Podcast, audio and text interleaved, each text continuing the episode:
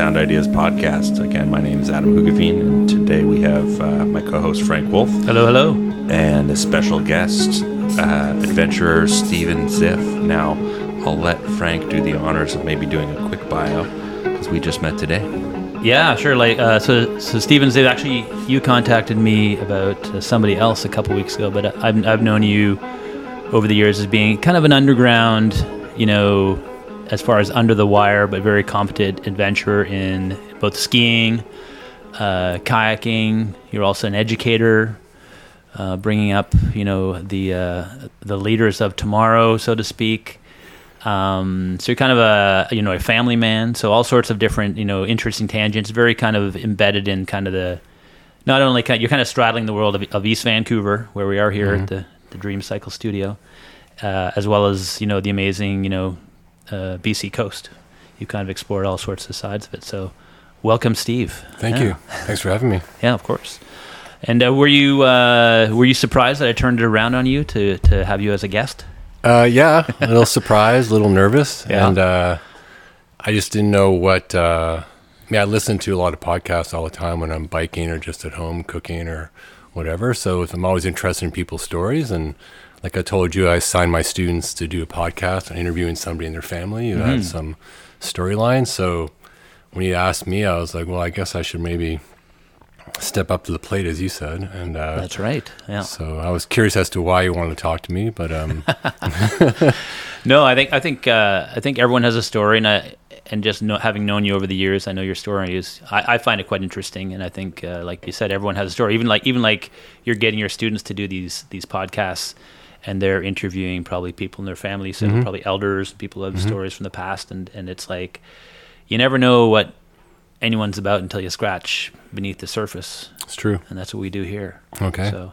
scratch away. exactly. So how, for so for you, I think your your backstory. I actually knew your wife before I, I knew you. No, I met you first. Oh, really? You sure? Ah. You gave a slideshow at our at my school. Remember your first? Uh, I swear it would have been Barb first. So No, it, was this? Well, it may have been, but I, I my, I at least my story Oh, is okay. that And was that you called me about a slideshow you wanted to give about your cross Canada canoe trip, ah, so I hustled it. So you wow, hustled I was it. much more uh, aggressive back and then. I was being hustled by somebody else who wanted to charge like I think two thousand dollars for Yeah. glass encased slides. that was probably like case of beer. Here we go. Yeah, and you were like, I don't know, hundred bucks. That sound good. I don't know what it was. It wasn't I was like, sure, come on over, and you gave a Yeah. great slideshow, and then Yeah. that's what that's what that's what I think I first met you. That's, that's my memory anyway. Mm-hmm. And then you probably met Barb at MEC. That's right. Because you actually, at the time, you know, as far as your outdoor background, you were actually at the school you work at. You were doing the outdoor, you know, education program. So trying to part get it, yeah. Mm-hmm. speakers in to, uh, I guess, inspire the kids to Yeah. get out there and, and find their own kind of kind of path. Yeah. Um, and as far as you, I know they're you're um, you're kind of sponsored a little bit, or you're like an ambassador for. No, not sponsored. No, an ambassador. But you- but you do you do get gear from a local company. Well, it's nice having Yeah. friends who are gear reps. That's Exactly. always a good thing. Yeah. And then it's also uh, I have through friends that I know, and Adam knows Cam Shoot is one of them, Mm-hmm. um, and other people in the industry, Gord, who used to work at MEC, and uh, friends at Patagonia. Just you know, oh, here's a guy who does some stuff, and I like to play with gear and try stuff out. So I kind of got you know put into that kind of gear testing. Yeah, and- doing stuff is an understatement. It sounds like you do quite a lot. You do high mileage. Uh, you mentioned that you cycle all the time, everywhere. Yeah. You kayak, and then of course you're a dedicated skier at the very least, and you're doing the high mileage. And I think that of all the folks that are that are worthwhile are the, are the gear testers that are doing the mileage, and then having dealt with some testers, also be able to synthesize the feedback. And as an educator um, and a teacher, your communication skills are probably excellent.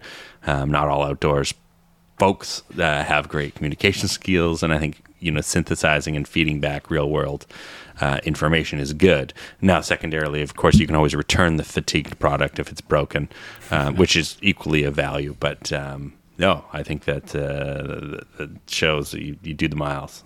Yeah, I hope I add value to their, you know, to the process. Um, I think I do because they keep asking me to come back. So, um, and I really enjoy it. It's really fun just to get some new piece of gear and figure it out. I've had a chance to design a few things as well, or give feedback on on new designs, and it's been nice to see your ideas kind of come up a couple years later on the product line. What kind of uh, what kind of, for example, like specifically What- I, what- I focused a lot one year on a new ski pack, um, and uh, just what I wanted in a pack, and and um, they lu luckily made it for me one year. Which Is that great. G3? No, MEC, MEC. Okay, yeah, yeah. and they made it for me one year when they were the cooperative, not the company. Yeah, and, yeah. Uh, and it was what great. was the name of that pack? Uh, it was just uh, it was a hack on one of the packs they made, but just there was no name to it. Mm-hmm. Uh, it never ever got produced except for the one I had. Right. And, uh, The but I think, I think they had Yeah. the Ziff pack, yeah. and I, I, but I think that they incorporated some of the stuff into their designs, and I've Mm-hmm. seen the ideas pop up in other packs. So not because of my idea, just because I think people think the same way, and they wanted a pocket here or a zipper there, and you know, I think if you do something enough, you come up with similar ideas. Mm-hmm. It's not uh, not original, but just you know, if you do it enough. And I remember talking to you, even just impressed by some of your just, you know, you've, you- you've got a family life, you've got a professional career, but you also squeeze in as much as you can in a weekend sometimes. So you Yeah. used to have some like remote, you know, way back country spaces you could get to on a weekend. Like I think back of Garibaldi Lake, there was like a little cabin you'd hit all the time by yourself. You had this little zone you wouldn't see anywhere else. We don't give it away here now, but uh, you you kind of seek out these kind of really remote kind of pockets of this, you know. And if people haven't been to the coast mountains before, it's uh, it's uh, you know incredibly you know you know technical terrain. It can be very you know convoluted. You see people even the North North Shore Mountains are getting disappearing all the time. Right? It's very complex terrain, and you kind of have to know what you're doing back there. But it, it seems like it's a place where you're really comfortable. And you've done it enough over the years to kind of be able to, what some people think would be an epic kind of mission. You almost do it in a, in a, in a casual way, um, not casually in terms of being a laissez-faire but kind of doing impressive kind of weekend hits that most people wouldn't even necessarily kind of contemplate. So Yeah, kind of like surgical strikes. Exactly, Yeah, there's exactly. Mm-hmm. a lot of folks who do that because again they're working, they have family. Kind of just why now with the weather apps and the better stuff online, you can really dial in what day you want to get out there and hit the right conditions. yeah, Um, if I had a week you know, weekdays off, it'd be even better. I yeah, can only yeah. work with the weekends and my vacation time. But um, yeah, I I was lucky enough to grow up in Montreal, and from the age of two, my parents got me on skis. Um, they were ski bums who had moved to uh, to Berthoud Pass, Colorado, in 1961 after they got Oh, wow. married. And my godfather, interestingly enough, was the uh, former coach of Nancy Greene, Dave Jacobs, who started Spyder Ski Wear. So he was my Wow. dad's ski buddy So you've got and some they deep went out, roots. so there. got ski Yeah. roots, and they went to Colorado, lived in a dirt floor shack near Breckenridge, and were ski patrol and ski- you know ski teachers, and then they are ski instructors, and then they moved back because of a death in the family. But we kept skiing all the time. We had a chalet in Mont in Quebec. We leave school at noon on Fridays and drive and Do the ski. Saturday, Sunday, and that was our life, right? Yeah. So in the wintertime. So I always felt really comfortable in snow. And then moving out here, um, I spent a half year in Colorado visiting friends in between high school and college, and uh, and tried telemark skiing that one time. and I was like, I can't do this. It, my knees just, I was terrified ripping my knees apart. So uh, I got into alpine touring stuff like in the late 80s Oh wow, early. because yeah. Mm-hmm. because I knew I could ski, and I knew if I wanted to telemark, I'd have to learn a new way of skiing, which meant going to resorts, which I couldn't afford at the time, and nor did they very like, interest me. Mm-hmm. At the same time, I got into ice climbing, uh, going to the Rockies a lot in Colorado. So I, it just seemed to be, I seemed to be happy in wintertime. Yeah. It must be because of where I grew up. Mm-hmm. Uh, I just feel at ease on ice and snow, boot packing, skiing.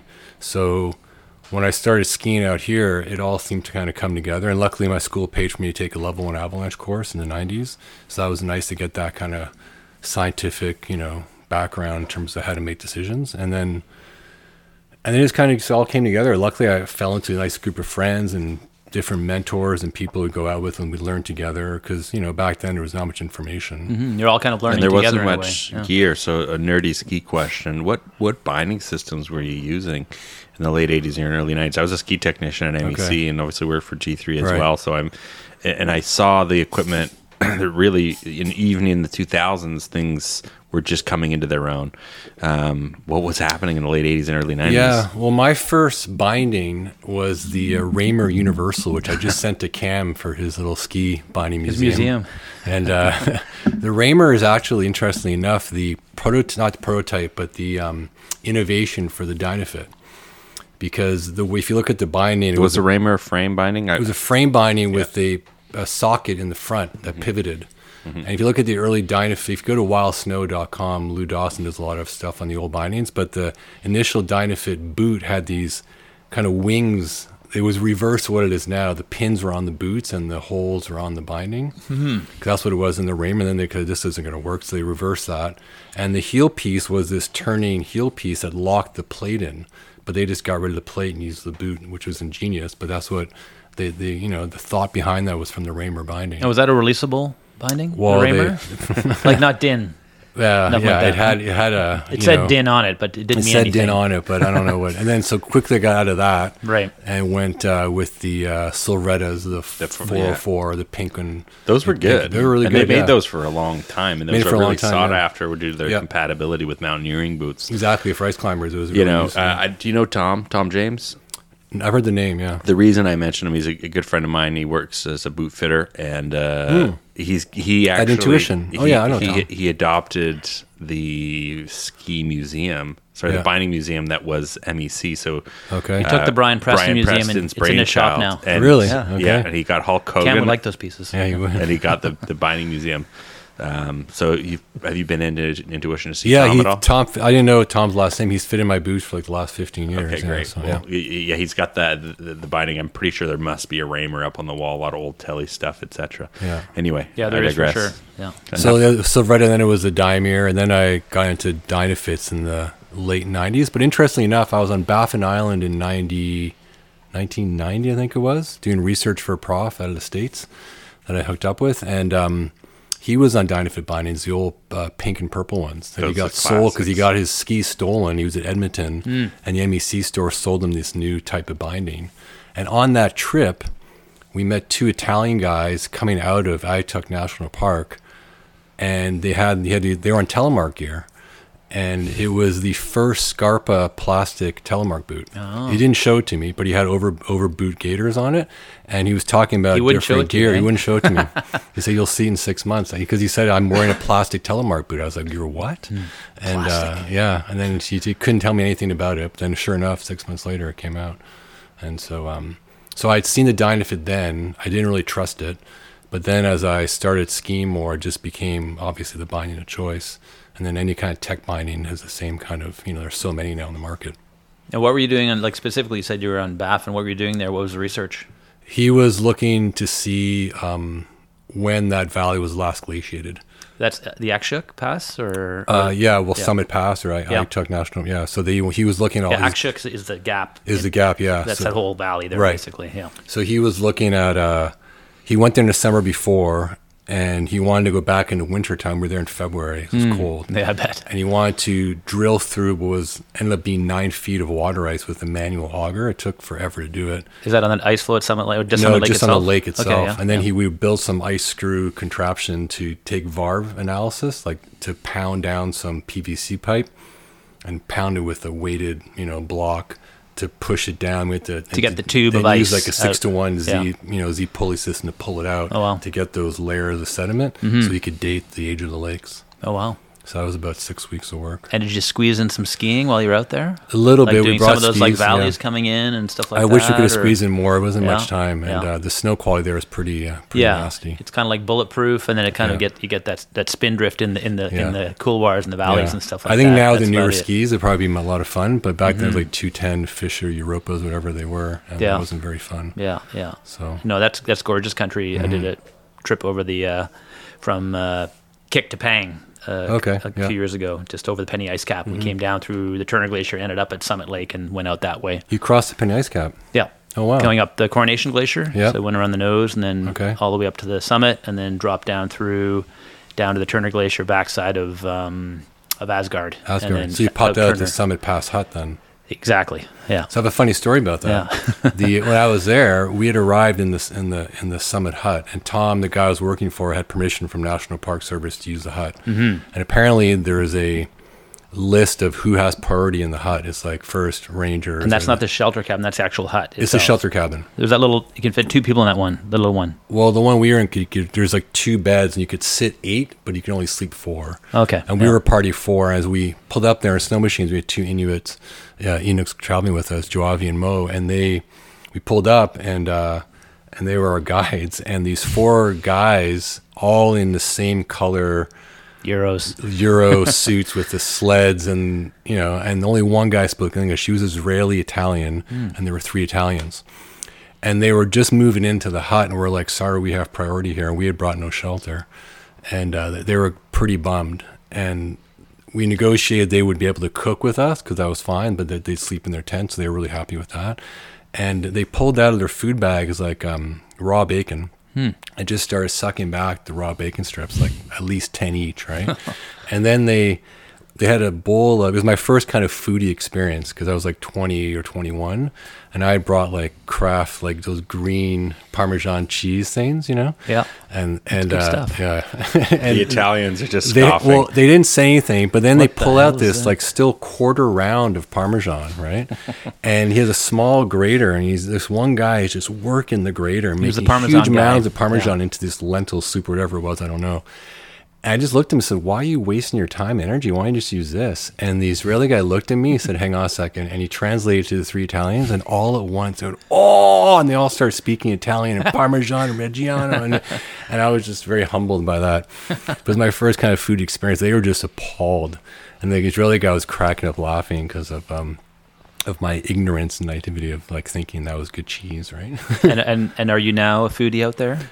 Oh yeah, Like yeah. if you're out there on a weekend, you in a remote like Steve Ziff's on your in your tent, are you, are you getting the the round of Parmesan with you? Well, see, you you uh, you must be confusing me with somebody else. I don't really sleep out that often in the wintertime. I Well, tend in, in to, your uh, little secret hut up day there. Trips. Yeah, that? secret hut. Uh, and there's no secret hut, people. Frank's making that up. But um, no, I, I think uh, Barb is, is her family's huge into food, and and she definitely taught me how to eat properly. And our kayaking trips when we first started kayaking in the early '90s together, we'd go on these 25 day, 30 day trips down the coast with all fresh food and it was basically a cook off. We were two couples, and we'd take nights cooking, not cooking. It's competition. It's competition. So we had really good meals, and you spend, you know, two hours cooking this beautiful meal over the fire with appetizers, roasted garlic, you know, main dish, dessert, and some drinks. And then you had the whole night off the next night. So you'd sit back, and the one couple did all the dishes, all the cooking one night. The next night was off. Float and bloat, right? It was float and bloat, but we were were big trips right there from like Rupert to Bella Bella or Bella Bella Mm-hmm. yeah, to Port yeah. Hardy, and they were really fun. But we did do, uh,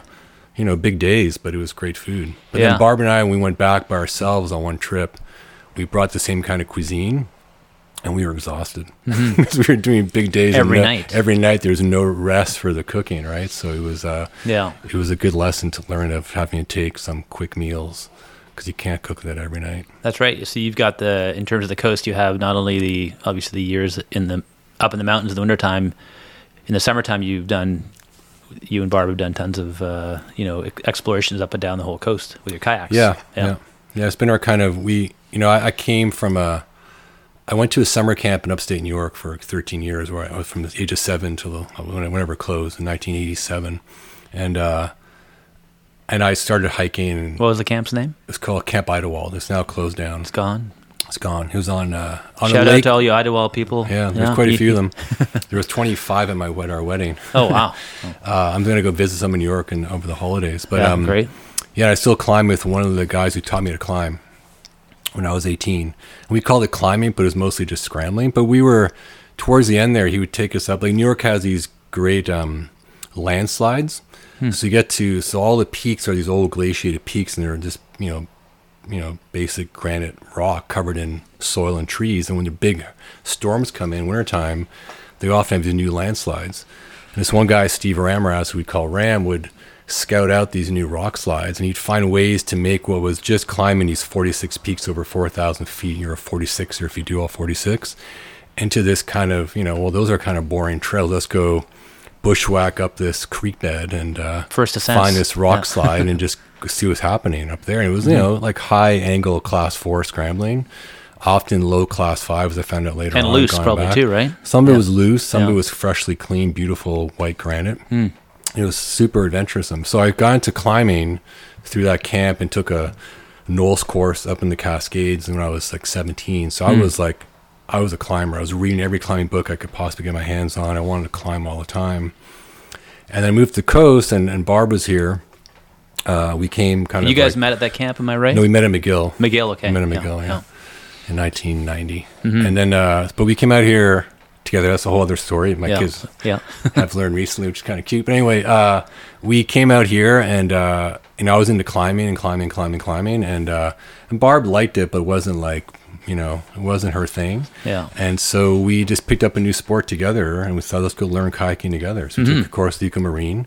Remember Eco Marine on Mm-hmm. Yeah. Island? there? They just And closed so- a couple years yeah. ago, I guess. Yeah. You work near there now, don't you? That's right. Yeah. I do on the Granville Island. Yeah. So we took a course with them for three days. And uh, then that summer we did a trip out to the Broken Group, and then next summer was Clayoquot Sound. And the summer after that was uh, was a trip around Klemtu, a 25 day trip, Wow. and just started tripping on you know doing long. So I'd, I'd climb for a month in the summer and kayak with Bar for a month. In fact, pretty much when school ended, I had my whole summer Planned. planned out within a couple of days. You know, so uh, and that became our go to kind of uh, routine until we had kids. Yeah. And how about as far as climbing? What what's uh what's like a memorable objective you've kind of done in BC? Like your most memorable climbing experience in BC?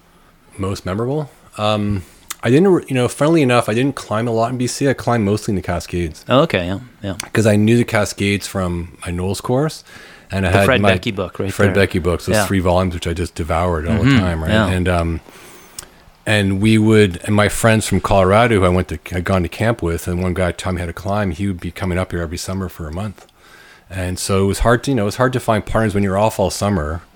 Um, people are working, only have weekends free, and you kind of want to go for a two week trip. It wasn't always easy to, for me to find partners. And the coast, the BC coast, was so unknown to me. Mm-hmm. And the guidebooks were so like the Fairley guidebook was so like, and it's usually not a Beckey guidebook. Yeah, it's not Yeah. a Beckey guidebook. and because all the access is usually through logging roads, which change every couple of years, sometimes these routes which look great were inaccessible. Mm-hmm. As I found out trying to do Slesse one year, when the road got deactivated so just it was, I, I couldn't figure it out. I had no mentor up here to help me figure it out, and but the Cascades were just across the border. In many cases, a closer drive, and it was well-known stuff and lots of exploratory stuff. And we focused a lot on the Picket Range. Okay. And um, so my most memorable climbing trips are probably down there with, with this guy Ramras, who's you know older than I am, but he was always there. And we do some great like five six day traverses, just the two of us. Mm-hmm. Uh, I think my most memorable climb with him was probably on, uh, yeah, I'd say the North Ridge of Forbidden. We climbed it like eight or nine times, and we just went up there, not knowing what we'd find, and had this amazing bivy, and uh, Yeah.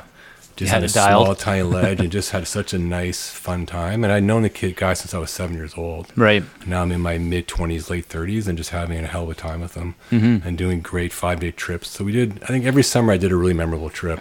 The most memorable, I don't know if I could classify one, but that was definitely one of them. Anything ever like, I guess, memorable in maybe the bad way, like a death-defying way? Did anything ever go horribly wrong in your trips? Where you're like, that was close. Yeah. Or, or you're always pretty yeah. like, you're so dialed in, you never get into trouble. No, I definitely can get into trouble. There's two two stories I guess I'd say of almost uh, biting it. As would be uh, with um, I, I tried Slesse three times before I climbed it. The Northeast Buttress is famous. One of the kind 50 classic climbs Yeah, I think it is Yeah. actually. Mhm. And uh, there's a just gross, disgusting pocket glacier which you have to kind of cross either underneath it or around the top of it. Mhm. And we had crossed in between the chunks and made it to the bypass ledge they call it got partway up to the bivy ledge and woke up and it started to pour rain. So we had to rappel off this big peak excuse me and um Classic coastal experience. yeah, and then it was raining on the pocket glacier and just on slabs and we we uh, were going to start crossing underneath it one at a time and a big chunk of like a vw bus came hurling down just crossed right it. where we were about to go Yeah. and then we looked up and said, "Well," and then we just ran as fast as we could. And but you know, it was a difference of a couple of minutes, maybe. Mm, yeah, And yeah. then soon after that, I was in the Cascades with my friend Ramras, and we were on this couloir on Mount Terror in the Pickets. Aptly the- named. Yeah, aptly named. The, the Pickets have, are this kind of very small range of like seven thousand foot peaks that are really remote and hard to get to. Mm-hmm. And they're just kind of that classic, you know, tough bushwhacks and beautiful campsites and not great rock, but kind of Adventurous, climb, yeah. adventurous, which is kind of what I focus on. I wasn't too into like doing the classic five, you know. You're looking for something new and fresh and different. Yeah, I'm not that Off great a climber, so Yeah. five seven, great. Five, you know, 10, 11 is not my. Mm-hmm. I wasn't doing it enough to to get good at it. Uh, so uh, he, ki- I was below him about ten feet. Just entered the snow uh, finger in this couloir. Had my ice axe planted. Was kind of sideways, and I hear him yell "rock." And I look up and I see this bowling ball sized rock coming at me and I kept my I don't know why, but I kept my ice axe in the snow and I did a scissor kick, and and the rock went through my legs. Like Uh, judo move. And then he's and all he said was like, "Whoa!" and I had no time to process. Just like, yeah, whatever, and just kept going down because we just were kind of trying to get back. It was, a, it was a long day and just wanted to get back to camp. But later on, I was like, yeah, that could have been a really weird. This is before inReaches and spots and cell phones. We had no. We were a good two and a half days from anywhere. oh yeah, And, rock um, like that's gonna you know kill you half the time, right? So Yeah, or knock you down, or make you fall, or break your leg, or whatever. Mm-hmm. Many ways to die, right? So you went all Matrix on that rock. and I guess so. It was there, kind of just yeah. pure luck, right? That it didn't bounce any other way. But those are my two, I think, closest calls or most memorable calls, I guess. Mm-hmm, But um, yeah, That's the randomness of the mountains too, right? When you Mm-hmm. put yourself in those situations, you can you can control what you're doing. Mm-hmm. You can't control what's around you or what's above you necessarily, right? So no, Yeah. you can you can make sure you aren't in the wrong place at the wrong time, maybe, Mm-hmm. or not be beyond below any seracs or you know loose rocks on a rainy day, stuff yeah, like that. But um, yeah, yeah. No, those are those are close for sure. but as you know, like with the ocean, it's the same thing, right? You can Yeah. position yourself, but you, you, can listen get- to the forecast and you can say oh, it sounds all right, but Mm-hmm. often you're in a deep little cove there and it looks calm in front of you, and where you're going is a completely different world, right? So, It is. um, It like is. Mm-hmm. you've been around Cape Caution, it can be you know, crazy in place like that. You're exposed, you're committed. The only way to go is get to the other side, right? And, and it Yeah. can blow up on you. So, Yeah, Cape Caution, Yeah. Barb.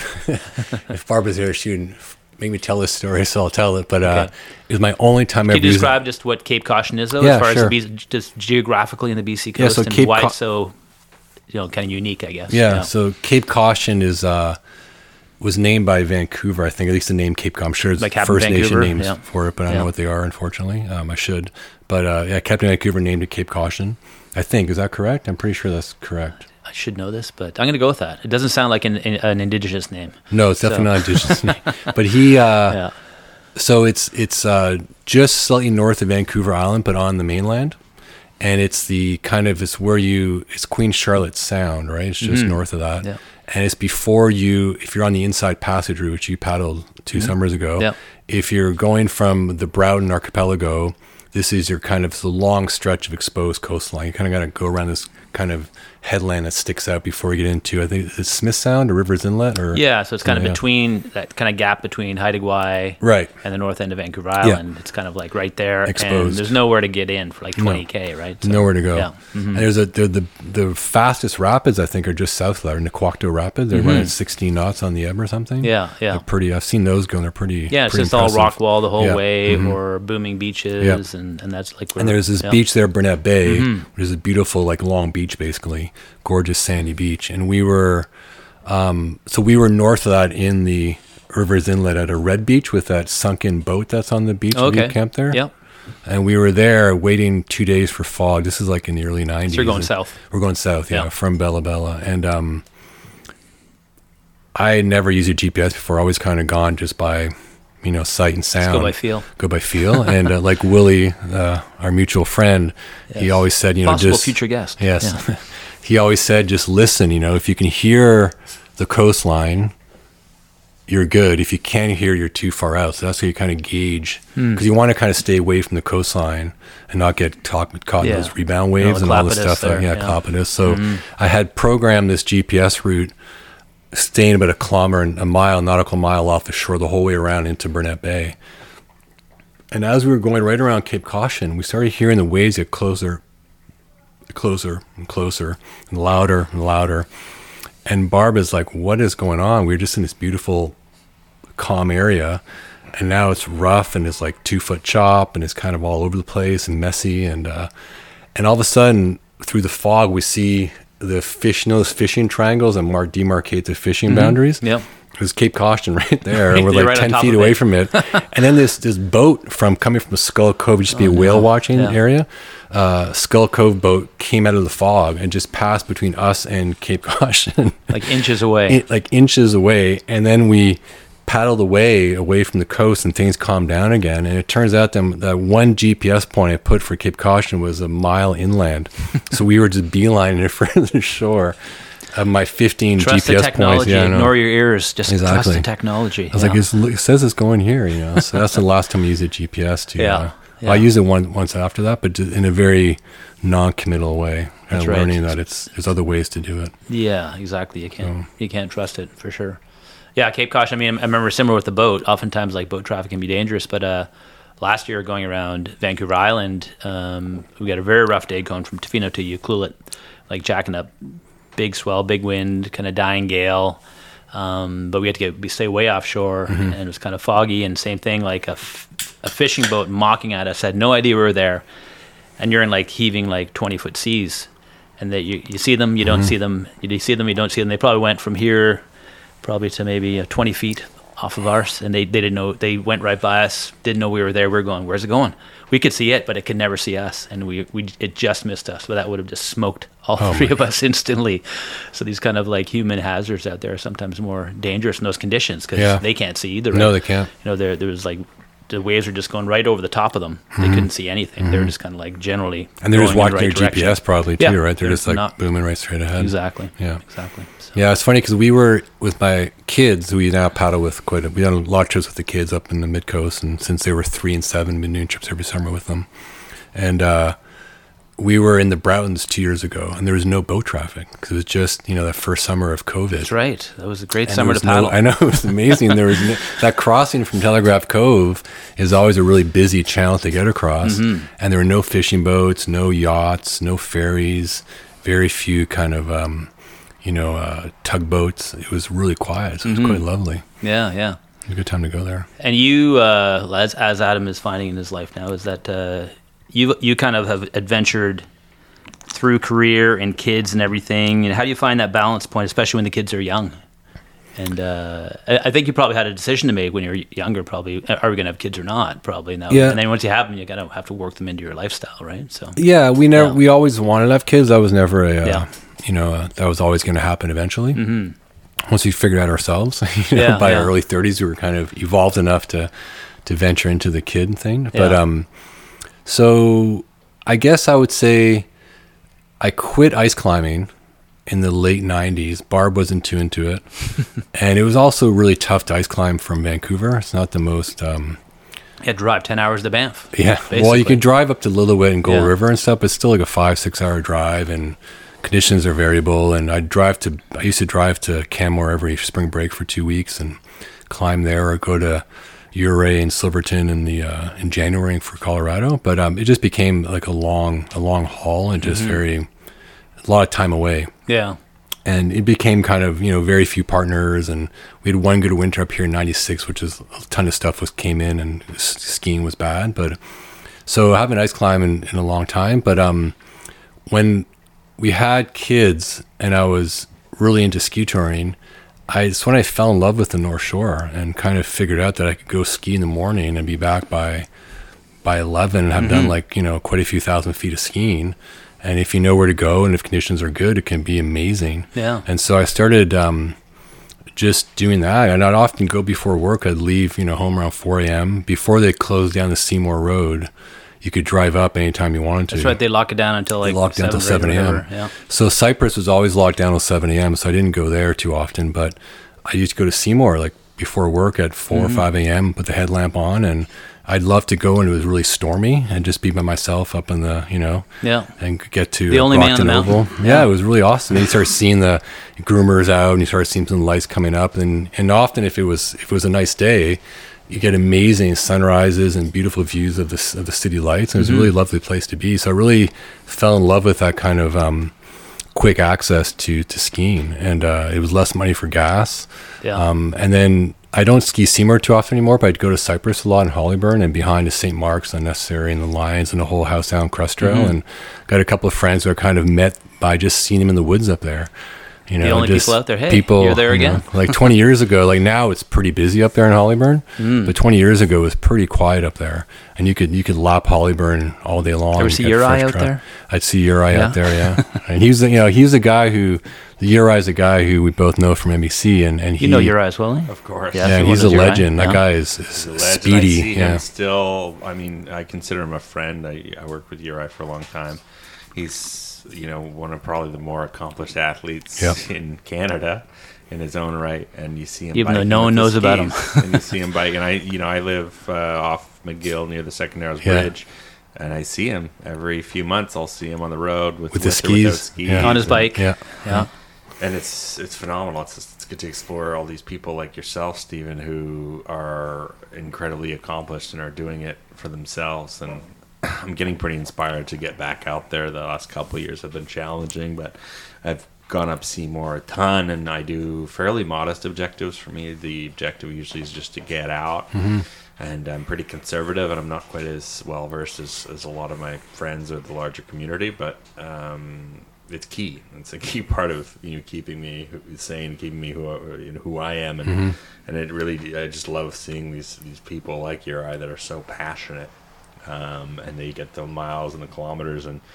They're all, you know, uh, Uri, you know, they people have offered to sponsor him in races, and you know, ski ski touring, ski mountaineering races, skimo races, and uh, I like it even more when people like that just say no. Well, you know, I'm not, not here to race. I don't have any benefit for. This goes to the MEC gear swap and gets everything for five bucks. No commitments. Gets up Baker in two and a half hours from the parking lot, right? That's right. Yeah, exactly. Or just going Rainier, and in, in order to avoid the permit, he would time it so he would be passing the the the camp one or two halfway up. halfway. Yeah. At the time, they would think he was just leaving the camp, and he would just zip up and down Rainier in a day, kind of thing. just gonna do the the He'd also do efficient the spearhead in a day from the valley, right, valley to valley. And That's like, right. Yeah. very yeah, few and he- And, he, hours, I yeah. say, you're right. You know, you're so strong. as. like, I'm just an old man. I'm not Yeah. very fast. Like, whatever.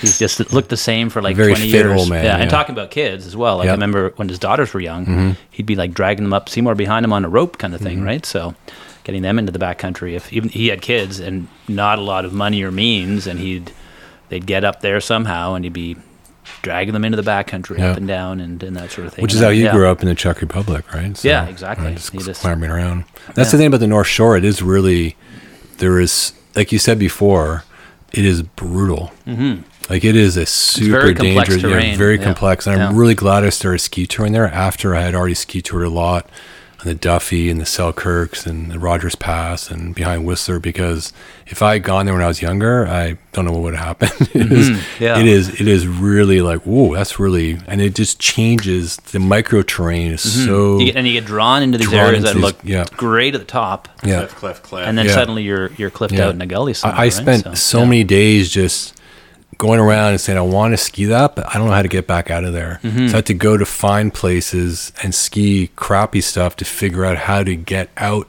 of where I wanted to ski. And then I go back with other people because I didn't want to ski it alone or whatever, and just f- map out the kind of North Shore because there's so many little pockets that you can get into.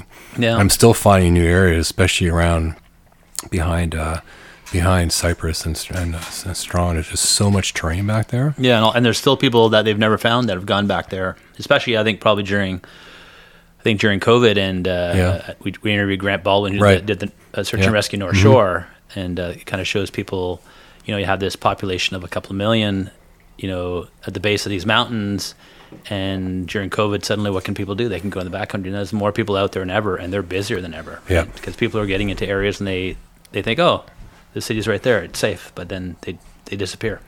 Yeah, it's it's a um, sketchy area, and but yeah. plus also the snow is so variable. It can go from hard, literally ice, Yeah, it's low quality. to beautiful Yeah. powder to powder on top of the ice, and it's just everything in between. Yeah. So when I go out with with friends to explore, we're often bringing ice axes, ropes, uh, ascent plates, Crampons, crampons. You know, it's almost like a mini mountaineering expedition Mm-hmm, because it is so variable. You never know what you're going to find, so you want to bring tools to make sure you can get through that, whatever you do find. Yeah, like even like on on Seymour, like first pump, Every, it can be yeah. bulletproof. Oh, yeah. And every uh, so yeah me and that was a- Yeah. a good friend of mine every wednesday night last winter um, we would just do a really mellow night hike up Seymour, and he was learning how to backcountry ski. So I was just teaching him how to use his equipment, showing him the way, trying to get him some tips for skinning and stuff. But some nights were bulletproof, and you see a lot of people with incredible gear now too. Mhm. So, Yeah. and I I also, you know, would make the mistake of seeing this team of people with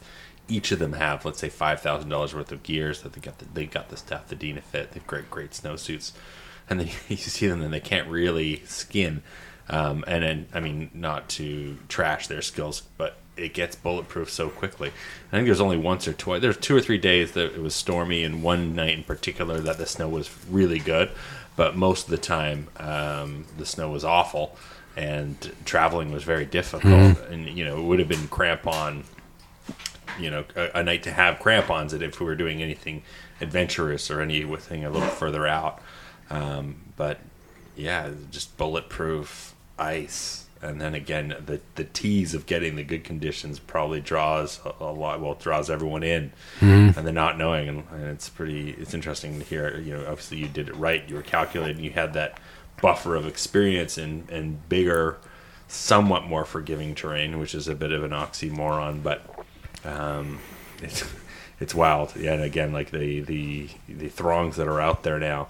And the good thing is there is more knowledge. There's the internet. There's better equipment. There's GPS, um, which is great. You know, and again, like we're not- GPSs work well when you're on that bulletproof ice. It's like it's okay. But the phone apps are amazing, up. right? Like you can really zero in on where you Yeah. are and, you and keep track. where you are. Yeah. That's Yeah. the thing is like you know I'm, my navigation skills are, are pretty modest, and you know we came into it. You know I started backcountry skiing when I moved here in 2006, and we came into it when you know phones weren't a thing yet, smartphones, but GPS did exist, so Yeah. mostly maps. And then GPS, like you said, they're always a bit of a pain unless you use that piece of equipment all the time. They weren't intuitive and you couldn't pick it up like you can a smartphone. Right. Um, but yeah, I mean, the lesson is, you know, get educated and go out with mentors and um, ideally find, um, you just go pay a guide and then go educated, get educated by the, the, the right people first. Um, because uh, again, with, with volume or with traffic comes all these nasty stories. But I think that I come from a camp that's petrified of being that person. And the only thing for me is i'm overly conservative. So i don't think i do enough. I don't think i push it far enough. But luckily i have friends like rory and frank and everyone else who just pulls me a little bit beyond my comfort zone and says hey get in there in a healthy way Yeah. you know not, Yeah. not in a way that's uh, that's predating in peril more just they know they know what i can do um, Well, I remember in my avalanche course, the what we, they were asking us, well, is it okay to go skiing? Right? They're asking the students that, and we're all like, you know, day two, like, you know, we've learned so much, and we're terrified of making a bad decision. And they Yeah. said, you know, this is what you're taking this course for, is to be able to know when it's okay to go, right? But you know, and then reading, there's a great book out. I'd highly recommend anybody who wants to learn about anybody who has any kind of experience to read this book by Bruce Kay. He used to be, I think, he was the head forecaster for Blackcomb, Mm-hmm. or maybe it was. I think it was Blackcomb, and um, it, it's an amazing book on. Is it aval- new? Yeah, it came out about four or five years ago, Okay. maybe more. I Yeah. forget, but you can buy it online. Look at Bruce Kay. I think it's called Autonomy, Mastery, and it's based on that Daniel Coin. I'll I'll pronounce his name incorrectly, but Daniel something, who's this famous um, behavioral scientist, and uh, examining how people make decisions. Mm, yeah. So Bruce has taken all this amazing research and put it into the knowledge of heuristics and avalanche decision making. Right. And it's, I read the book every fall just to kind of Bruce K. Bruce K. Yeah, K A Y. Recenter my kind of thinking on avalanches, and and it talks about confirmation bias. Like just because you skied that slope doesn't mean you made the right decision. Yeah. just means you didn't get avalanched. Yeah. and so people have a ability to just use that confirmation bias to keep saying, "I'm making good decisions. I'm making good decisions." Right? Mm-hmm. Because most people don't get caught in avalanches. Yeah. Um, oh, i cut that corner every day it's, it's good to go Yeah, it's good to go, right? Like somebody else has skied it, or there's already tracks there, or it hasn't snowed that much. You can always make up all these excuses. Uh, but half the time, we're just kind of like, that's why it's so amazing to see people ski line. Like three people go, and the fourth person sets off the avalanche, right? Mm-hmm. Yeah, yeah. What is Which- it? Sometimes it's like a yeah. one little weak point One in the little weak slope, point, and it right, triggers yeah. everything, right? So It's not a perfect science, so it's a lot of um, it's it's it's you know it's it's avalanches. yeah, right? and, like you said, the North Shore, it's not even necessarily avalanches. It's um, trees. yeah, and like Uri was uh, telling me a story. of This guy, he just calls him Crazy Tom. You might even know the guy, skier for years. Would always be out there at, at the co-op all the time. But he was the guy about ten years ago. on a bulletproof day on first pump. They're both didn't have their uh, Ski calls them the auxiliary Yeah, crampons, yeah. Those are amazing. and uh, and they're both just creeping up first. One guy lost his edge, sailed in a tree, broke his neck, died. Yep. And um, yeah, and Tom, I think the next year, his wife was kicking up a couloir in the Duffey, and she died. He had like awful Wow. two kind of years of, uh, but they're just like there's Oh, definitely Joffre? something that accident on Joffre? that was her and someone else. Two Oh. people got That was, so. yeah, that was brutal. mhm. So uh, that was yeah, about ten years ago or something like twelve years ago, maybe a while ago. But that's also somewhat cultural. Like they're like your eye never carries a beacon. Mm-hmm. He's solo. He's out there in a in a in a one piece spray on suit, and he's Yeah, just going for there, it, old school style. So a lot of it's like. Uh, they're just willing to take the risk as well. In some ways, you know, They're- they're not kind of uh, seated in the safety uh, kind of uh, Or- protocol, I yeah. guess, in a way. Or maybe they they know the train so that well. or they can- ski yeah. only in certain conditions. Like I remember, um, yeah. you know, Right. you know, you know John Clarke, right? Yeah. So I remember him telling me that, um, you know, he never like someone asked him once, well, what, what does he do when it's cloudy and foggy on a glacier? He's like, I stay in my tent. Yeah. He's like, Yeah. I go out when I can see, Mm-hmm. and that's the way he avoids having to use a rope. Um, on glaciers because Yeah. he would in the summertime He'd give he was himself hiking time he as would well. know he'd give himself you know so he knew what he was he would choose his time carefully kind of like kayaking right like you Mm-hmm. if you go out when it's blowing 35 knots you're going to find yourself in some trouble Yeah. right um, if you wait a bit and spend those three days in camp just playing scrabble and eating good food you'll probably that avoid those skill. situations well, the, and the depth of experience that comes with getting the miles in, and again, you know, with with Uri in particular, he's been to that same spot a hundred times, Right. And, and I don't condone the behavior of not using the, the equipment, And he's been out there so much too. I guess yeah, proofs in the pudding too. Yeah. the- you, Yeah. you know what slides, you know where you're going, Mm-hmm. you've got the fitness to get in and out. Um, the risk is still there, but and you can't uh, dig yourself out anyway. So why wear a beacon if you're solo? well, like, yeah, I Yeah. mean, yeah. There's one. You know, solo adventures come with their own Mm-hmm. set of perks. Um, but even not- solo hiking is the same thing you you fall and bang your head or twist your foot in the middle of nowhere Yeah. or, you're, or how you're- about if you're driving in a car by yourself? well, lots of I ways- never lots of ways to die. yeah, but one thing actually, I was up off the Duffey years ago, and I remember our, we were at Cayoosh or near Cayoosh, just you know doing some pretty mellow sort of day tripping. And there was two euros, and they were they were yo-yoing with their backpacks at the bottom of the room. and uh, yeah, that's the kind of thing that you know, as a conservative, uh, well-trained person that's constantly teaching in my own way and selling equipment and teaching, you know, best practices, you just shake your your head. At the same time, you know, how fast they can go. You know, the bags, no worries, no cares. Yeah, and people but- people find their own ways to manage it. I I've seen people do that too, and, and some are super experienced backcountry travelers, and they just know that slope is okay. So they're gonna, you know, because some slopes are, some slopes aren't gonna. Like I always find my friend Matt and I Matt would, all, yeah, Matt Yeah. Gunn, you know as well, famous guidebook author. That's it. Um, Matt Gunn, guidebook author. Pick it up. You look. Spearhead Spearhead Atlas. And what's the uh. Facebook uh, page if you want information? South Coast Touring? South Coast Touring. Well There's fu- I followed. have a funny story about that. How that Okay. site got started. Anyway, he so Matt and I would often go out on a high hazard day, all right, on the Duffey, and just Yeah. choose a route that was and we thought was safe, and and try to manage how we would ski and and make and, you know put down parameters before we left the parking lot. We're not going to ski anything over this steepness or Mm-hmm. in this kind of overhead hazard, and just find a way to move through that terrain. Yeah. And we found it to be really good training and just practice for how to, you know, if you're on a traverse, how to move through terrain, what to look for, and and where things tend to kick out. And it's really good when once you have the knowledge to just keep you got your system. like you're in not place. pushing, yeah. but you're just kind of learning from it, right? Mm-hmm, And um, and I, I find that very useful. yeah. Same with kayaking. Like it's kind of like you do your surf practice at Tofino and Long Beach, and Mm-hmm. kind of playing the waves in a safe spot, so you know that when you have to do it for real at Burnett Bay, Yeah, coming yeah. down a six foot breaking wave, you know.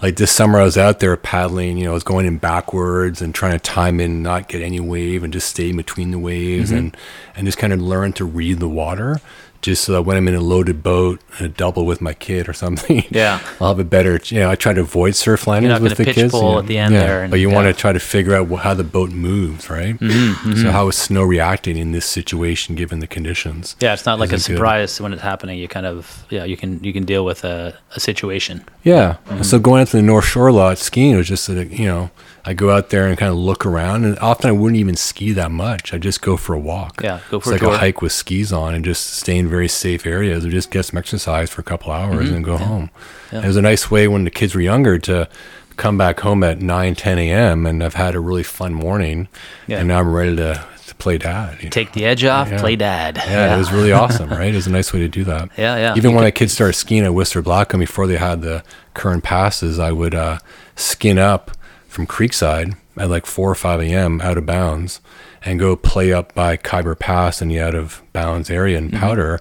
And then I would deke in, take them skiing for a couple hours. My, my dad would upload them. Yeah. And then I would, you know, they'd spend a couple hours, get tired, and go back down. Then I'd go off to the musical bumps and ski a bit out there it was a nice way to kind of combine it, right? So I think, like you were saying before about how to Balance, you know, the balance, right? Is just find that in those couple hours. And I think, like with COVID, like we're in a bike shop now, so which I've come to quite a bit here, but um, I got really into gravel riding. Right, it's the same. It's the same. Um, and I've always been a bike commuter. I used to be a bike courier in Montreal. Uh, actually where I met Kevin Valley when you interviewed a few weeks ago. That's we were right. we were we were bike couriers together. Bike courier and also Yeah. bike racer out there Right, too. exactly. Yeah, yeah. And uh, that was like wintertime Montreal, which is pretty gruesome. Yeah, there was not a lot of couriers out there. He'd say you're kind of in that kind very of few. Yeah. two feet of snow minus twenty, and you got to deliver your packages in your skinny road bike. yeah, yeah. It was, and there was no lights, no like it was you making up as you went. As Mm-hmm. It all happened. So we, uh, so like you know, when COVID hit, I needed some exercise, and uh, ski touring was out, and uh, so I started taking my uh, my bike out for you know trail rides. My my steel frame, you know, uh, Surly Straggler. Then I came in here, got some more tires and bigger Mm-hmm. Dream tire- Cycle, he came to Dream Cycle by the way, everyone. Got some bigger Shout out to tires. Darren in the corner there. Yeah, there he is. and then uh, I luckily landed into a, a bigger, beefier gravel bike, a, a salsa, and um, just it's so fun to leave your home and go exploring. And it's the same process I would do climbing, kayaking, ski. Look at maps, look at Google It's all new to you as well, It's right? all new to me. It's like Yeah. where can I go, you know, and and where can the bike take me, and what should I bring, what should I take, and how much food do I need, and all those same questions. It's just using that same skill set in a different environment. I think once you have that skill set, like you, Yeah, like yeah. you can do, you mm-hmm. apply it to any new environment. It's the same thing. Yep. It's not any different. If you're canoeing, kayaking, ski touring, it's all the same. Yeah, to say, I think it's the same attitude and, and comfort in the wilderness. Like I think most of my long distance, say wilderness uh, canoeing partners have been mountaineers, Yeah. uh, backcountry skiers Right. from the coast, and they've probably never done a big epic canoe trip before, but they Mm-hmm. have that comfort in the wilderness. They can easily learn the skills. Mm-hmm. You know, as far as like you know whitewater ki- uh, canoeing or you know moving through the terrain there, Or just camping, the basic camping skills, just how to be comfortable and, in a tent. and yeah. whatever your mode of travel Mm-hmm. is, instead of being on skis, you're in a canoe, or uh, instead of climbing, you're in a kayak or whatever. And it's just they have that mental comfort. If you're comfortable in a on a ridge in uh, you know BC doing a, a technical traverse, you're going to be fine in the Arctic tundra as well, right? Right. It's kind of a it's just it's just adventure in a different kind of form, Mm-hmm. but the the kind of the the timing and the the camping and all that Yeah. sort of stuff is very similar. There's Yeah. good crossover. So I, th-. I find in terms of mental space, people who come from like the BC coast mountain background, they can kind of do anything in in the kayaking and canoeing world. So Yeah. yeah, Yeah, and it's all it's all the. Um, it- it's just it's it amazes me how similar everything is. Even we had these this family we met canoeing, this wonderful couple from Prince George we met in the Broken group with our kids on our second kayaking trip with our kids. Yeah. and they were Like when were they were really young, kids. your kids. Yeah, Yeah. when our kids were four and and eight, and Yeah. their kids were like six and and 9 Mm-hmm.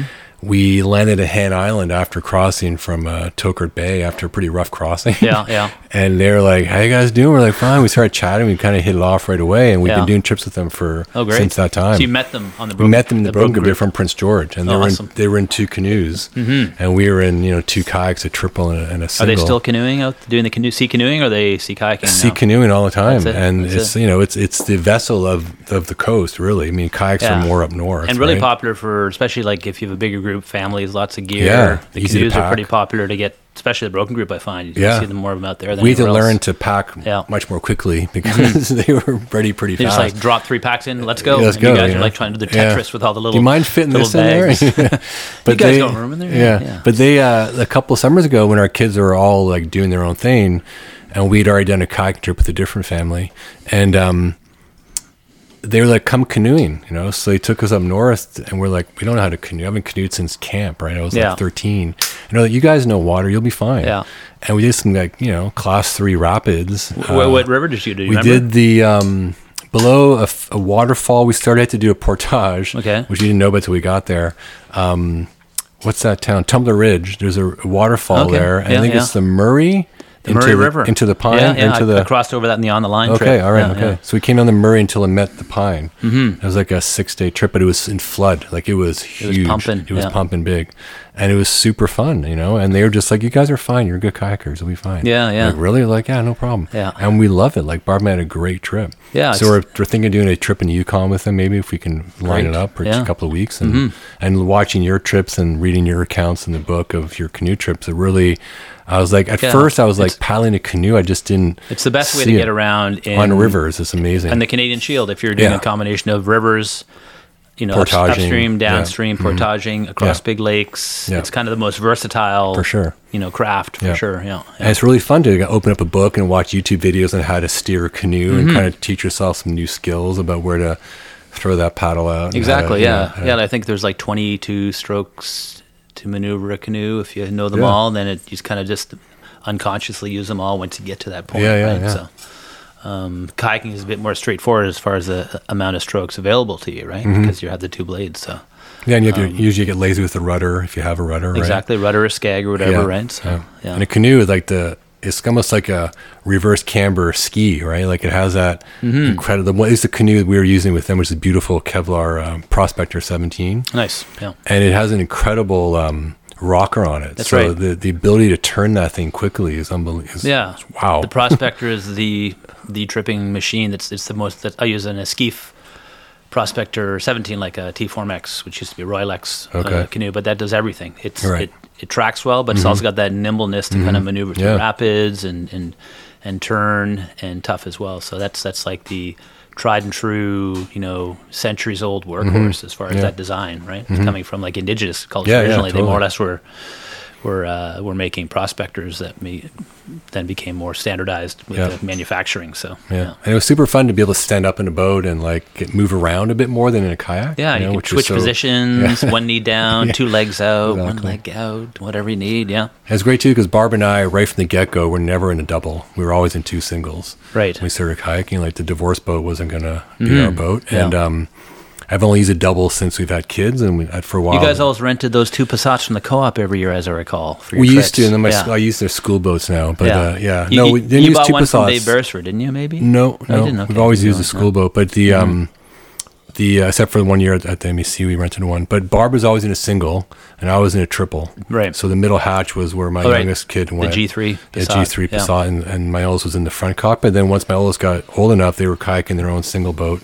Then we were a double and two singles. Perfect. But we wanted Barb to be nimble enough to help us if we were in trouble, right? Because Barb's not going to get in trouble in a single Mm-hmm. Yeah, kayak, so yeah. Mm-hmm. she's a very proficient kayaker. So, so that we thought we thought that was better than two doubles, Yeah. right?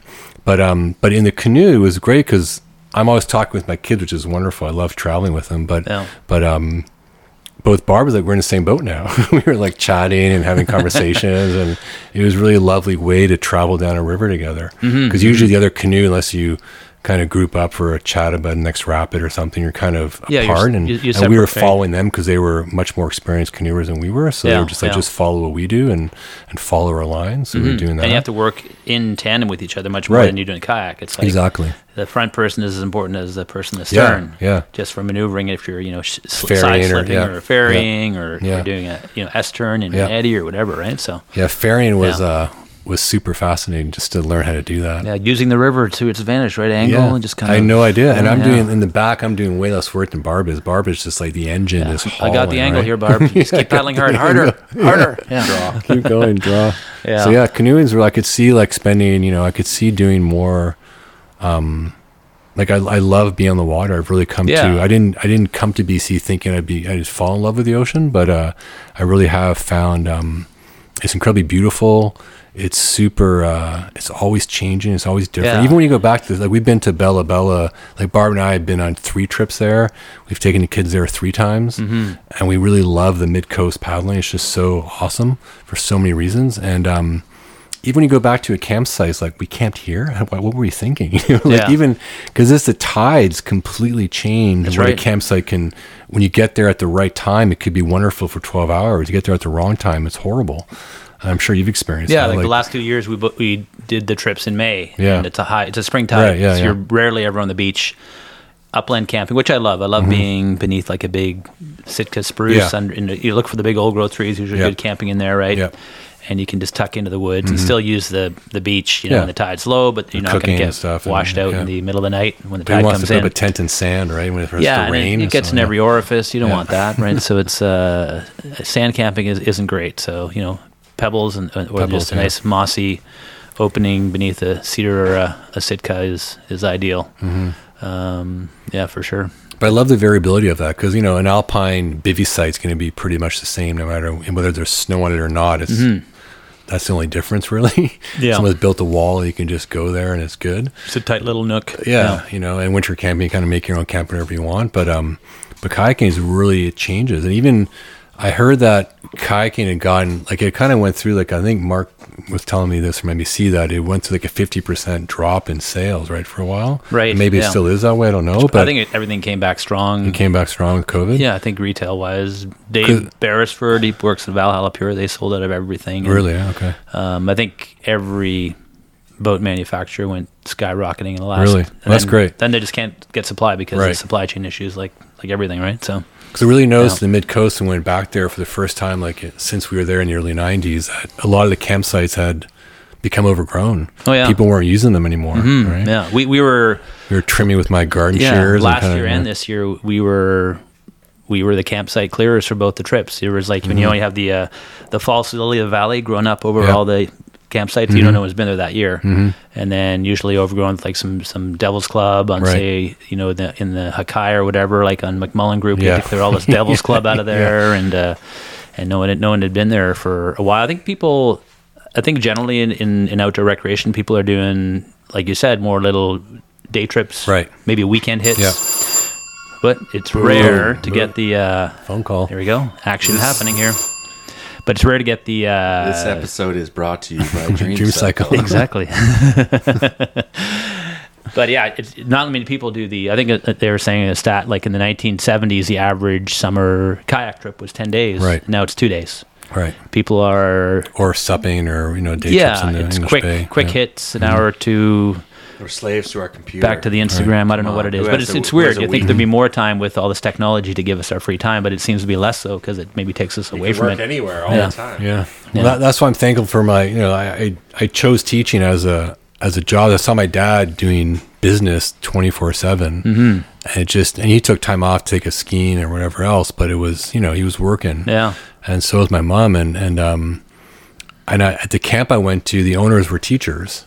And a lot of the counselors they hired were teachers. I was like, this is interesting. Yeah. You know, like decent wage and good job security, Summers lots of time off. And I Yeah. Mm-hmm. was like, this is going to work for me. So at the age of 16, I was like, I'm going to become a teacher and, you know, and, and kind of mapped out my, my future years. And, um, and it's been awesome to have that freedom to take two months off, especially with our kids, like to be two parents who are teachers and then have two months off yeah. to You can do all these adventures and kind of you almost you kind of entrench your kids in this kind of you know appreciation for nature, this outdoor lifestyle. Yeah. You're you're taking them out, and these are things that. Whether they appreciate it or not now, it's something they will use for the rest of their life, right? It's kind of embedded in them. Like my parents used to take me out, you Mm-hmm. Know, for a couple weeks. See the cabin in Georgian Bay, right? Or Yeah, eventually we were just kind of camping, Right. and then eventually we got a cabin in the same area, this little pine cabin. Mm-hmm. It's just uh, you just kind of it kind of gets as it becomes part of your being, part of your soul, right? So I'm sure Adam Mm-hmm. as well. You grew up in, in kind of the on the Trent Severn more or less, and lots of time outside. Your dad's a big time canoeist, and you're kind Yeah, of I- entrenched in that as well. well, so yeah. yeah. Interesting fun fact is I was born in, in my the home that my dad still lives in, so in a, in a farmhouse.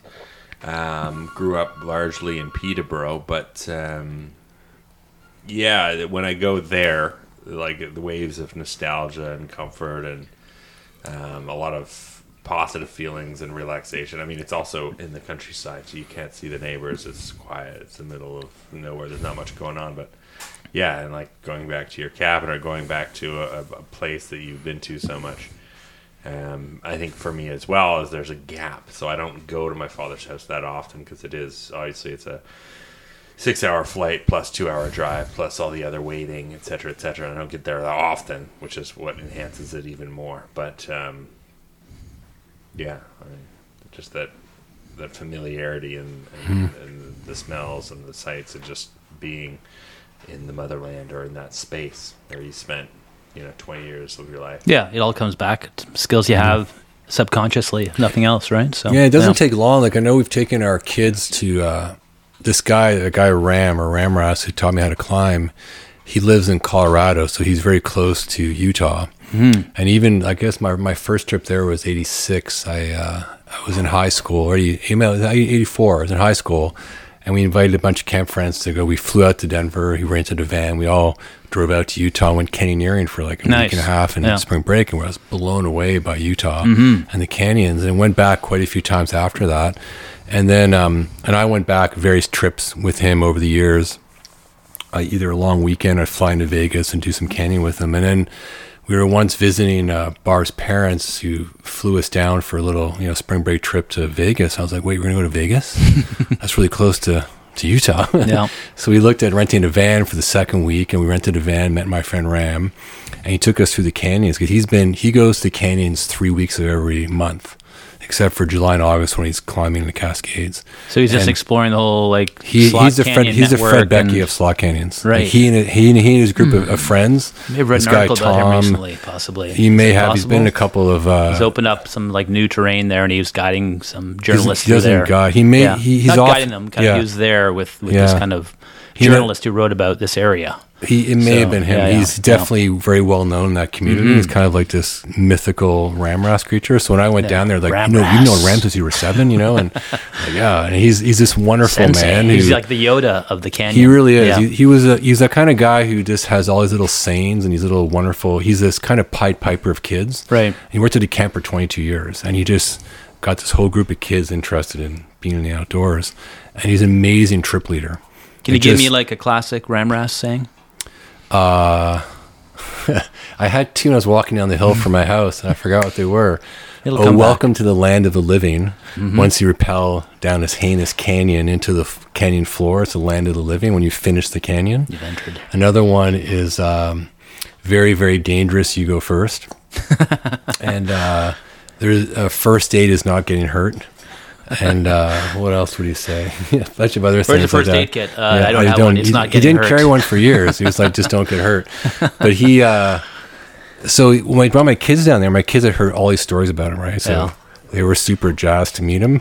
And he and he had just taken a 20 foot fall off a rappel, didn't double back Really? his harness. Hmm. So he had broken ribs and broken finger and cracked teeth, and he wasn't doing too well. but he, he still hung with us for a couple of days, set us up with some other people. Yeah. But uh, He's got a, like a sucking lung and that sort of thing. No worries. I'm Ramras. Yeah. he's still he's he has bone on bone knees and ankles, and he's still out there doing stuff. And the mind, yeah. Because the canyons you can kind of slide down them, right? So Mm-hmm. he's really good at moving down a canyon. Going up is a difference. You don't go up canyon; you always go down canyon. Mm-hmm. But um, but yeah, we were in the canyons, and the kids just they they were they fell in love with Utah. And COVID, the really sucky part of COVID for our family has been two missed spring break trips to Utah. Mm, Yeah. So we're hoping to go back this spring break yeah. Yeah. um, because it became like it became very quickly a family. Like once we went there with the rented van from Vegas, we started driving down after that. Yeah. just eighteen Skip hours, Vegas, right just to the canyons. right to the canyons, Yeah. right, and spent a week, a week and a half, and met up with other, other families there, and just you know, such a wonderful environment, and Mm-hmm. the camping is so easy, car camping, dry conditions, and it was just so uh, fun to watch Ram, who I grew up with, leading me through these heinous bushwhacks in the Adirondacks Yeah. in New York, uh, lead my kids through canyons was really really cool, yeah. Yeah. really yeah. neat uh, neat experience. The full circle or the continuance, anyways. Yeah. yeah. But he was taking us down canyons that had only been descended, as far as we know, like twice or three times. Like he was taking us some very unique. And. Oh, and what's what's what do you how if you describe the what makes uh, the canyon experience so special? Like, w what what is it being down in these places? Is it because no one's really been in them before? It's something eyes haven't seen very often. I mean, I, I think indigenous people used to Oh live yeah, in them that- too. for sure. They were all There's over lots the of place. signs. yeah. Of, I know these old, these kind of little uh, Moki steps and stuff. Yeah, they're little- everywhere. They, little, I, uh, I have no platforms doubt. and yeah. stuff like that where Yeah. they would live, right? So, sure. But They- now they it's probably everywhere. it's probably almost less used now than it was say 200 years ago. Yeah, I think like yeah. most areas, like even like kayaking on the coast. I mean, the Yeah. Broken Group had you know between five and ten thousand people living there 200 mm. years ago. Mm-hmm. Yeah, yeah. You know, and same with like the, the wilderness mm. of, of the canoe tripping country. Like Yeah. people used to travel up and down the For highways sure. there. Now Yeah. they're cloistered in communities Yeah. and they fly mm-hmm. over where Yeah. they used to travel through. Exactly, Right. yeah. So yeah. yeah, we often think it's wilderness, but it was actually people's. Yeah, it's just like yard for backyard. It's like the 401 or whatever Yeah, is like totally. you know the Mackenzie River or something. I mean, can you imagine? Can you imagine English Bay like 400 years ago? Would have been mm. full of canoes and villages Yeah. and houses and you know. There was a giant, probably like 20 foot wide uh, cedar tree right here where we're sitting Yeah, totally. back in the day. So so Utah Yeah. is special because the colors. Yeah. Uh, the you're in these narrow slot canyons. Sometimes they're filled with water, so you're wearing a wetsuit. You're swimming through them. It's the most fun I've ever had moving my body through an environment. Hmm. Like it's just smiles everywhere and just so fun. You're jumping, you're swimming, you're stemming, you're climbing, you're you're I helping it's- your friends down, you're rappelling, you're you're um, you're being lowered, you're you're wedging your body in a crack and in this chimney, and people are rappelling off your body weight, and then they're spotting you as you slide down this 15 foot chunk of sandstone. They catch you, and there's all these different techniques because this guy Ram and his friends have have um, like climbing, people were putting bolts for rep- rappel anchors, and and these guys started developing this system of ghosting a canyon where you wouldn't leave anything behind, including a sling. Like nothing was left behind, no trace. And it was done for two reasons: just because it was you know cool and no bolts, you don't need to use them. But two, because when you leave a bolt behind or an anchor, and you start pulling the rope down like you do in a climbing rappel, the rope is dragging on the sandstone. Yeah. Now, in granite and shale and stuff, it doesn't really matter. But in the sandstone, when the canyon gets done over and over again, yeah. you find all these grooves and these beautiful slabs of sandstone. So as they got busier and busier in the canyons, they started to develop these ghosting techniques where you wouldn't need to pull the rope down. You just would have a mechanism to pull it down, but not to drag it up over the rock, right? So they have all these techniques for doing it out of a pool of water, doing it uh, on sand. They would just lay down a tarp basically, pile sand on it, fold it in half like a burrito, and then you repel off anchor? that. That's your anchor, right? You have people. it's like a boulder. Yeah, it's like a Temporary boulder. It, yeah. And it, it works. Like you think, I'm like, I'm going to repel off what? And then you, you have a system though, right? You have everybody else is tied to it as meat anchors with their body weight. The Meat anchor, I like that. Meat That- That's a human, right? The human anchor. A human yeah. anchor. Yeah. You'd be the meat anchor, and the heaviest person would go first, and you go in order of weight, and the lightest person would go last. And you look at it, you know, you wouldn't be like the meat anchors wouldn't be tight to the anchor. You want to watch it and see how it moves. And because you have usually the rope over 20 feet of sandstone, the friction is pretty heavy. Yeah, yeah. So you're not really adding, you don't repel like a, you know, jumping rappel. You go nice and slowly.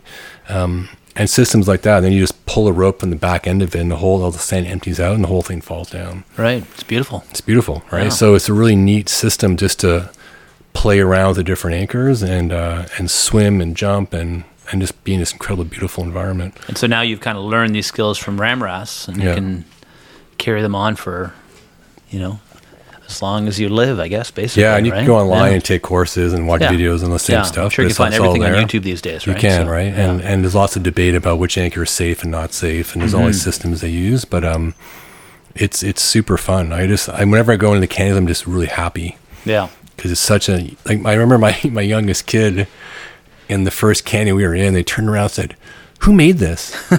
Because they were like eight or eight years old, I think, and they just It's God's country. yeah, I was like, it's water and mostly water and wind. They're like, cool. And then they kept going down, you know, just for like chimneying and stemming. This was like a playground for them. Mm-hmm. Right? yeah, and it's it must be perpetually changing and dynamic. Like you said, there's like narrow place you have to squeeze through, you have to wrap down, you have Mm-hmm. to stem. Sometimes there's big, probably huge echo chambers, and Yeah, there's little yeah. narrow slots, and there's Or there's like and probably going 75 through rivers and stuff like rivers. that there's too, 75 feet high uh, log jams. Yeah. Oh wow, like above get- you or whatever. About like yeah. There's blocking the entire canyon. Hmm.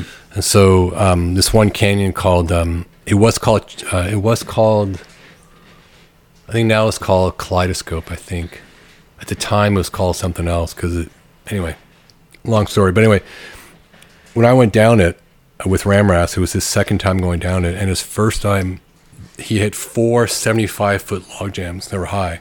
Hmm. And the first time there was like, you know, two foot wide canyon and it's dark and you hit this wall of log jams because when it flash floods, it's all this water from a huge wash going into a two foot wide channel and just, Just rises stops. up and Yeah. just blocks it. So the first time through, a guy climbed up on the one side, repelled off the back, and when he got to the other side, they could see a light through from where the others were. Hmm. So they decided to go underneath it. Oh. Then they bypassed next three underneath them, right? So we went in the year later. I was I actually almost didn't go. I was really petrified.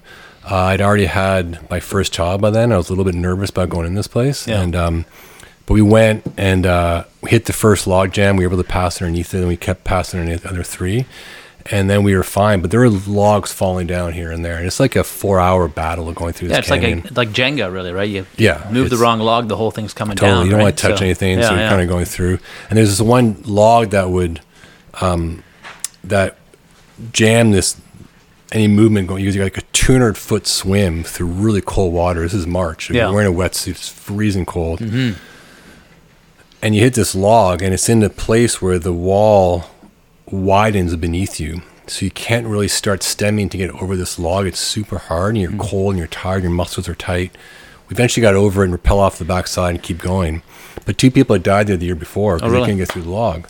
But when Ram went back the year later, What do you mean they died? How'd they die? they couldn't get over the log and couldn't get underneath it. So they just And they just got cold and died of exposure. and they, exposure, they were wearing hmm. a, a shorty wetsuit in April, Right. which wasn't enough. Right. And they didn't go back, couldn't figure it out, and couldn't problem solve. and just and just they were found floating. They were two college kids from somewhere in Salt Lake, Wow. I think. And um, but uh, when Ram went back a few years later, uh, he was walking, saying, "Where is that log?" And it was thirty feet above him. He's walking through this like thirty foot wide chamber. he got moved again. Right, because the water was way lower. So Yeah. you can go through that canyon in low water, and it's almost like a walk for parts Mm-hmm. of it. Go through high water, you'll float right over the log. Go through the kind of mid level that we hit a lot and can really kind of stop in your tracks. So and if the there's even any kind of push into like a log jam, you can get stuck in there. I mean, you, There's no just- flow. There's The no water, nothing at all. Eh? Some some people do flowing canyons. It's a whole different category. Like if you do Cypress Falls up near Mount Yeah, near that's Cypress, lot more- that's flowing water.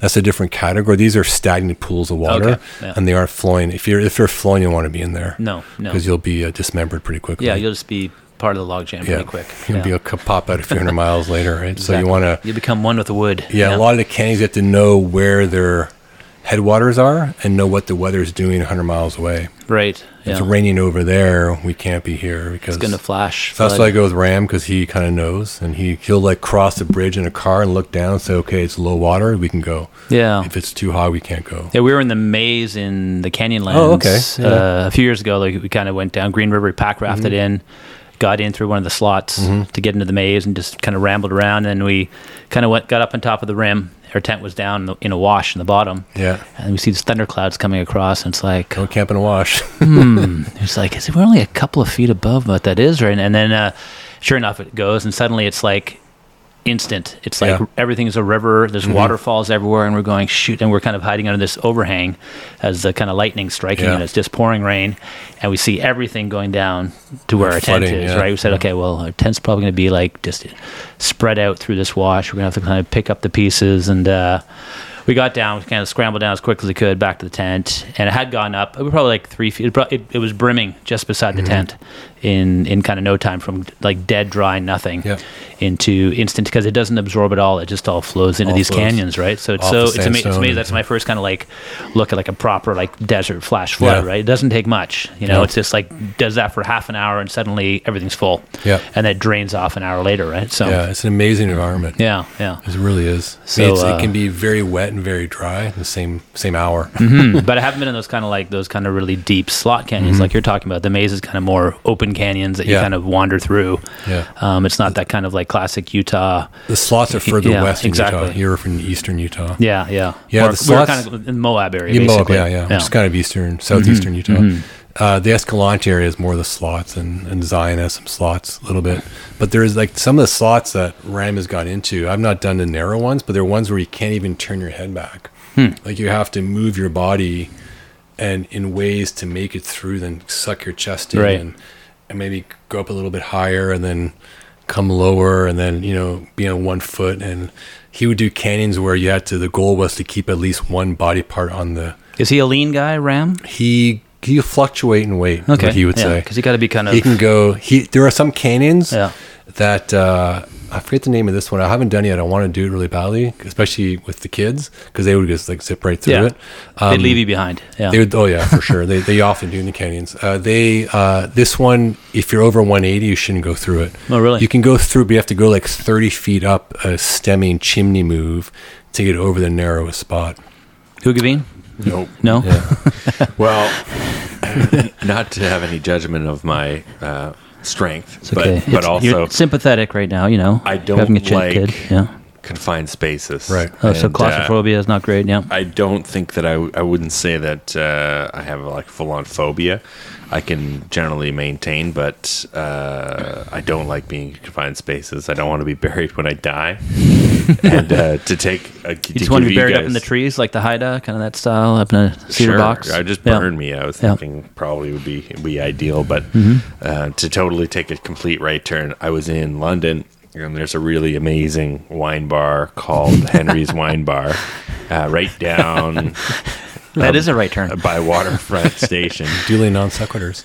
But my point being is the space itself is underground. And there's only the ceilings are about five feet. It's an archway underground, sort of built in, you know, very old, uh, maybe not medieval. Well, no, like probably medieval London, or, or maybe latter, but uh, archways. So you go down, and there's a room, and they have like a buffet style kind of cheese, pasta, whatever, and then they serve you know rustic bottles of wine. You go in, it's candlelit only, and we got this table right at the back of the room with Tom James, who Medieval. happened to have been Yeah. there.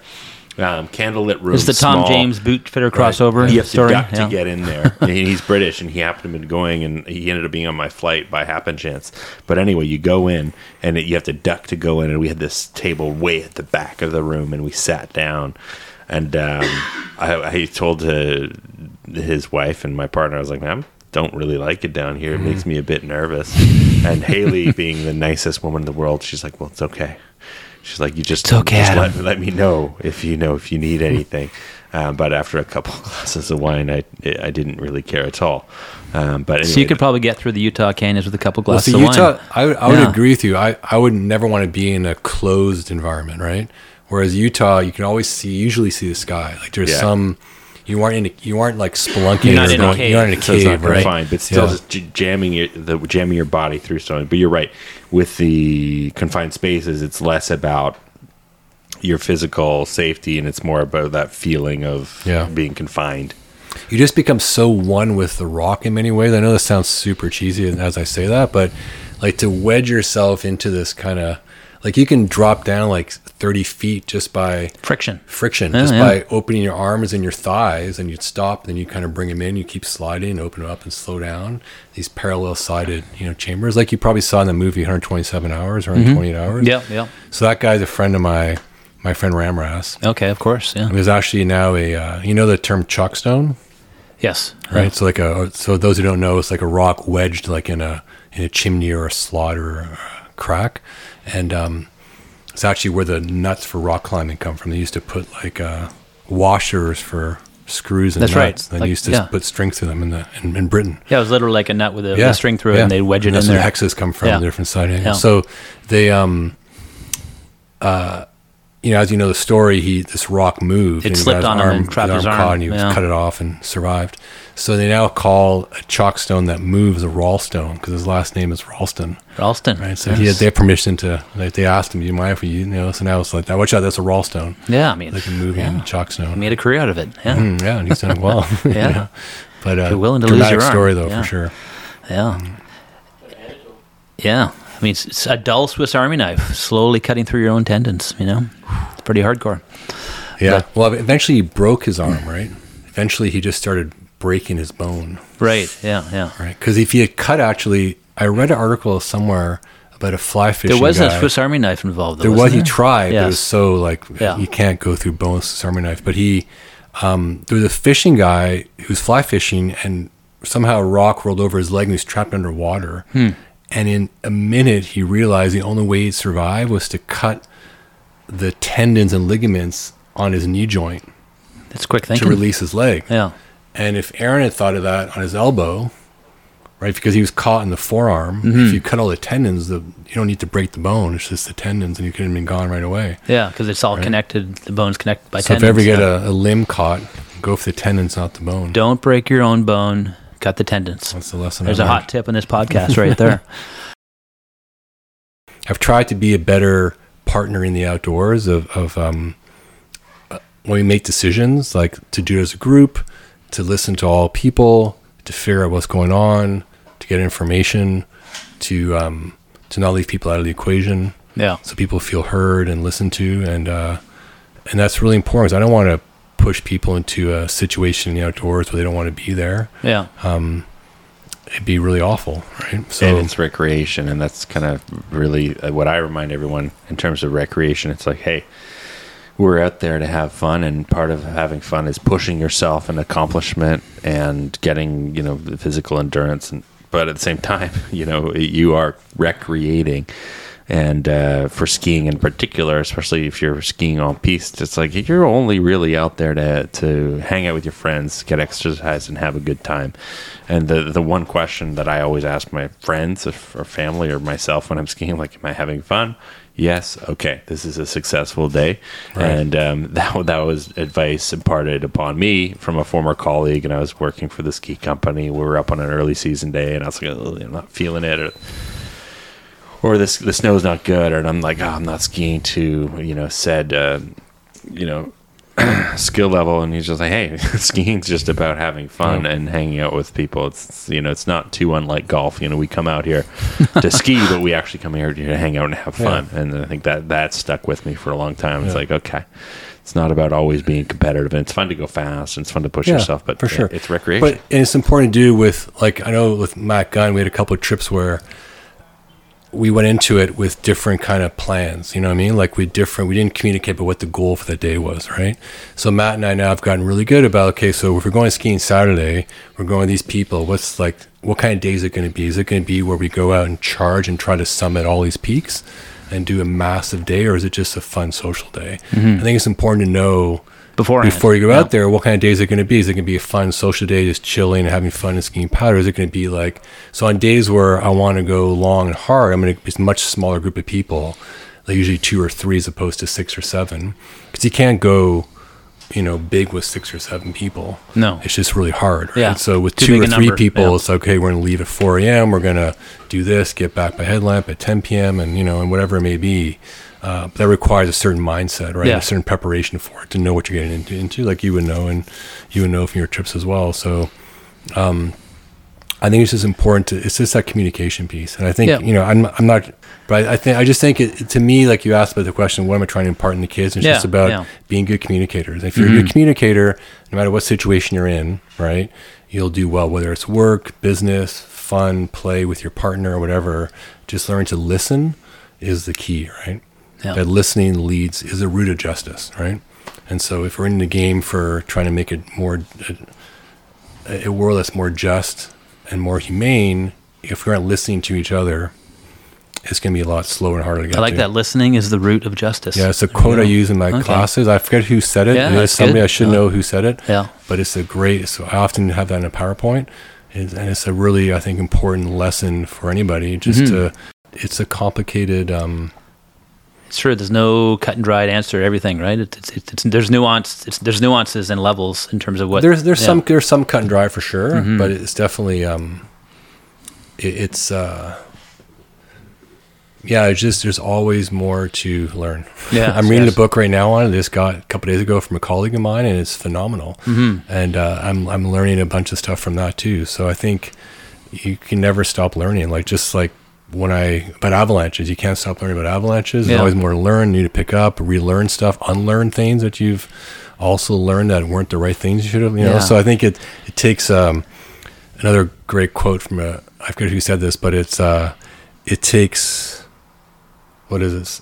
It takes something to learn something, but courage to unlearn something. Right. Like Right. the, the the unlearning is often much more difficult. and right? that's And- you know yeah. yeah, and because you get set in your ways, and it's like Yeah. this is the way it's been for 30 years, and it'll always be this Unlike- way. right. Yeah. Yeah. I like that, and I'm going to pull that forward because the stereotypes, unlearning the the bad habits and the bad things that we've been taught over the years is probably clutch for for anyone of uh, you know of any age, but especially those that that learned those things in past years 70s 80s 90s early 2000s even in the 10s if you will um, because things have progressed so rapidly Yeah. and there's so much learning to do Well, I think it's, it's true for anything, even for if you're making bind, ski bindings or making like skis, You right? Or making a kayak. It's like You have to unlearn yeah, the rein. unlearn the Ramer. What do we know about bindings? What can we take apart? And you know, I remember talking to Cam when he was designing the first G3 tech binding. You know, Yeah, would, those are long I didn't know what he was Yeah. doing, but he was like, he said, "What are the five things you like least about this binding?" Right? And what are the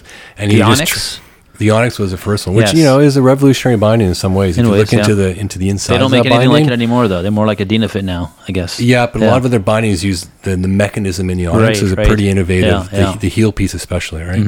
Um, anyway, there's a lots of bindings out there, but uh, but just you know having to unlearn what we use and do and how we you know camp or move through water or move through snow is super important. If you aren't, if you don't keep asking those questions, you run the the risk of endangering yourself, endangering others, hurting others, uh, making mistakes, right? And um, so I'm trying to just continuously unlearn as well as learn. Yeah. So if that's That's as if that's where we want anything to finish the podcast, then maybe I don't know, but uh, it's a uh, Yeah, that's it's something that I've come across last few years, and it's been really helpful for me to let the kids know that, and for myself to kind of go back to that. Mm.